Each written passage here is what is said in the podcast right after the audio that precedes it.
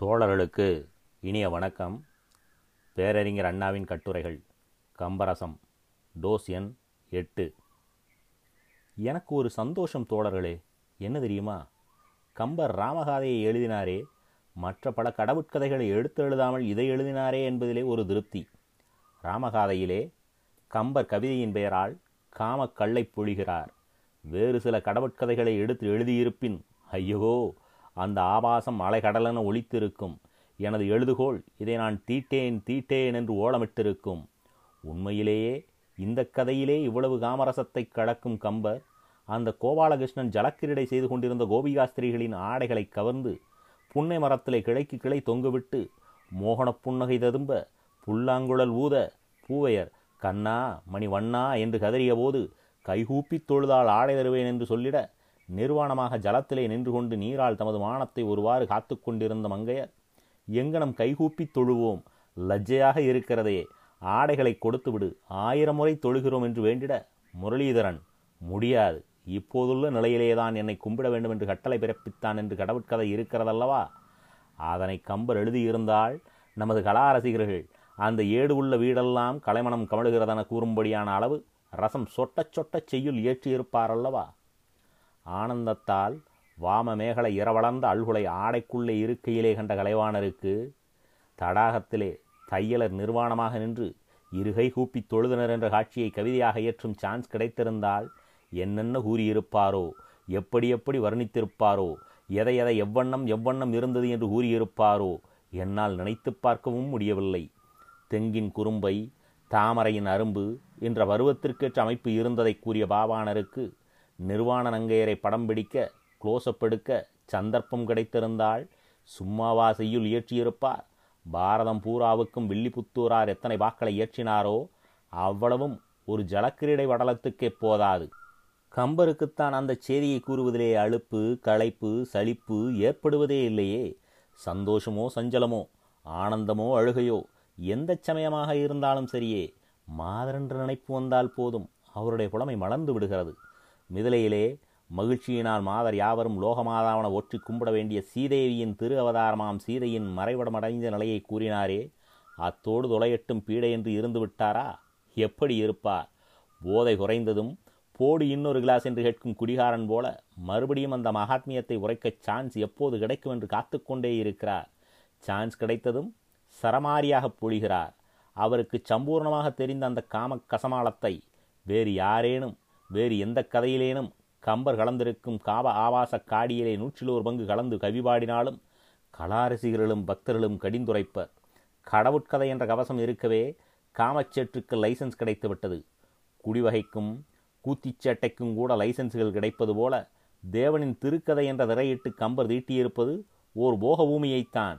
புண்ணிய பூமி அல்ல நான் கூறுவது கேட்டு கோபமரும் பக்தர்களோ ஏடு ஏந்துவோரோ இவ்வளவு ஆபாசத்தை ஆண்டவன் திருக்கதை என்பதிலே வேறு எந்த புலவனாவது எந்த மொழியிலாவது கூறியிருக்கிறானா என்பதை யோசித்து பார்க்க வேண்டுகிறேன். சாதாரண கதையிலும் கூட கம்பர் கொட்டியிருப்பது போன்ற காமரசத்தை வேறு புலவர்கள் கொட்டக் கூசுவர். மெல்லிய தூசு அணிந்த அணங்குகளின் மறைவிடத்தை வேண்டுமென்றே வெளிப்படுத்த தமது வித்வத்துவத்தை விரயம் செய்கிறாரே கம்பர். ஓர் மங்கை ஆடையை அகற்றிவிட்டு நிர்வாணமாக ஊரை வளம் வர வேண்டிய நிலைமையை கவிதையாக இயற்றும் நிர்பந்தம் ஓர் ஆங்கில கவிக்கு ஏற்பட்டது. அவர் எவ்வளவு நாசுக்காக ஆபாசமின்றி அருவருக்கத்தக்க முறையன்றி கவிதை இயற்றியுள்ளார் என்பதனை கூறுகிறேன். கம்ப சித்திரங்களை பிரதிஷ்டை செய்து பூஜிக்கும் கலாரசிகர்கள் சற்றே சிந்தனையை செலவிட வேண்டுகிறேன். இதோ அந்த செய்யுள் பற்றிய விவரம். இங்கிலாந்திலே வென்றி என்ற வட்டாரத்துக்கு பிரபு ஒருவன் பன்னெடுங்காலத்துக்கு முன்பு மிக்க கடின சித்தம் படைத்தவன் தன் குடிகளுக்கு வரிமேல் வரி விதித்தான். மக்கள் தாங்க முடியாத ஒரு வரியை கடைசியாகச் சுமத்தினான். கோவணக்கதிரினர் மக்கள் அவனோ மாளிகையிலே தனது நாய்களிடம் விளையாடிக் கொண்டிருந்தான். நாயுடன் விளையாடிக் கொண்டு மக்களை வதைத்து வந்த அவனுக்கு வாழ்க்கைப்பட்டிருந்த வனிதையின் பெயர் காடிவா என்பதாம். கதரும் மக்கள் சார்பாக கனிந்த உள்ளங்கொண்ட காடிவா கணவனிடம் தூது சென்று முறையிட்டாள். மக்கள் கதறுகின்றனர் நாதா. கதறுகிறார்களா? இதோ பார் இந்த கருப்பு நாய் ஆஞ்சதையுடன் விளையாடுவதை. நாதா தாங்கள் புதிதாக விதித்திருக்கும் வரியை கட்ட முடியாதாம். குழந்தை குட்டிகளோடு கோவன அழுகிறார்கள். இந்த வரி செலுத்தி தீர வேண்டுமென்றால் மக்கள் மாழ்வார்களாம் மக்கள் மக்கள் அதேதான பேச்சு. அவர்கள் பொருட்டு நீ ஏன் வீணாக அலைச்சல் படுகிறாய் உன் சிறு விரலும் அவர்கள் பொருட்டு வாட விடாதே. அவர்கள் படும் கஷ்டத்தை கண்ட பிறகு அவர்களுக்காக எதை வேண்டுமானாலும் செய்து அவர்களை கஷ்டத்திலிருந்து மீட்க என் மனம் துணிகிறது. மனைவியின் இந்த முறையீட்டை கேட்ட அந்த மமதைக்காரன் என்ன சொன்னான்? அவர் பொருட்டு ஏதும் செய்யவில்லையோ? ஆம் எதுவும் செய்ய தயார். அப்படியா? நீ நிர்வாணமாக குதிரை மீது வந்து இந்த ஊரைச் சுற்றி வந்தால் வரியை தள்ளிவிடுகிறேன். கயமை குணம் கொண்டவனின் இந்த மொழி கேட்ட மாது மனம் புழுங்கினாள். ஆனால் மக்களை நினைத்தாள் சரி நிர்வாணமாக ஊரைச் சுற்றி வந்தேனும் மக்களுக்கு நிவாரணம் உண்டாக வழி தேடுவது என்று தீர்மானித்து விட்டாள்.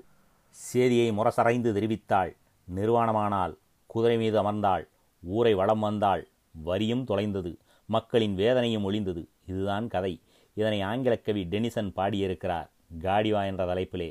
கம்பதாசர்கள் ஒருமுறை அக்கவிதையை காண வேண்டுகிறேன். நிர்வாணக் கோலத்தை கவி எவ்வளவு நாசுக்காக கூறுகிறார் என்பது தெரியும். ஆடையை களைகிறார் ஆடை நெகிழ்கிறது இதனை கவி சித்தரிக்கையில் கூறுகிறார். Unclasped the wedded eagles of her belt the grim earl's gift she lingered looking like summer moon half dipped in cloud. இரும்பனைய நெஞ்சுடையோன் பரிசளித்த இடையணியை களைந்தாள் கணமொன்று கவலை கொண்டாள். முகில் மூடிய முழுமதி போல் நின்றாள் என்ற கருத்துப்பட மங்கை நிர்வாணமாவதை ஆடை களைவதை கூறுகிறார் கவி.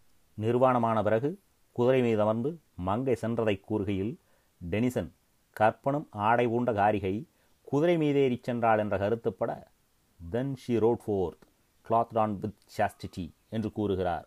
ஓர் உத்தமி நிர்வாணமாக ஊரை வளம் வந்த கதையை ஓர் கவி கலைவல்லார் ஆங்கிலர் மட்டுமேயன்றி அவனியில் வேறு பல நாட்டினரும் வியந்திடும் அளவு புலமை கொண்ட டெனிசன் இவ்வளவு நாகரிகமாக நாசுக்காக பாடியிருக்கிறார் இதனால் ஆங்கில நாட்டிலே கலைவளம் குன்றிவிடவில்லை கவிதா ஊற்று வறண்டு விடவில்லை பாவம் பாழாகிவிடவில்லை புலமை புகைந்து போகவில்லை மொழிவளம் கெட்டுப்போகவில்லை இவ்வண்ணம் பாடினதால் டெனிசனை கவிதா விற்பன்னர் வட்டியிலே சேர்க்கலாகாதென்று கூறும் மட்டியும் எவரும் இல்லை தோழர்களே.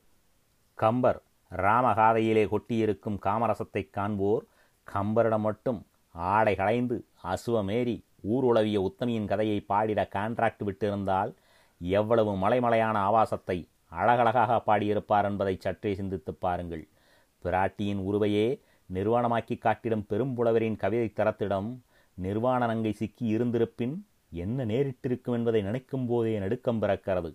டெனிசன் அனுசரித்த முறை ஒழுக்கத்தையும் உயர்ந்த எண்ணத்தையும் தூய்மையையும் தோகையேரின் மேன்மையும் உணர்த்துமா? வாமமேகலை இற அளர்ந்த வல்குலை உடையவள் பராட்டி என்று ஊறிய கம்பரின் கவிதை முறை இத்தகைய உயரிய எண்ணத்தை கிளப்புமா என்று கேட்கிறேன். புளித்த காடி தாகவிடாய் தீர்க்குமா? இளநீர் போக்குமா என்று கேட்கிறேன். புண்ணிலிருந்து நாற்றமடிக்கும் பூவிலிருந்து மனம் வீசும். புலமையென்றால் புனிதமான எண்ணத்தை பக்குவமாக புகுத்த உதவ வேண்டுமே ஒழிய மேலிட மறைவிட வர்ணனைக்கு கருவியாக இருக்க வேண்டுமா என்றுதான் நான் கேட்கிறேன்.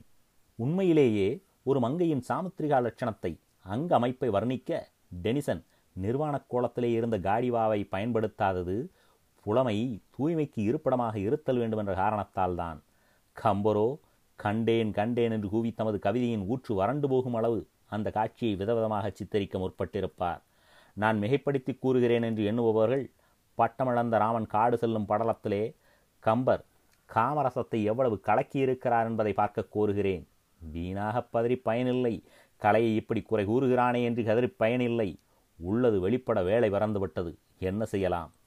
மக்கள் கதறினர் மாடு கதறிற்று பூவையர் கதறினர் பூனை கதறிற்று கல்லே கரைந்தது.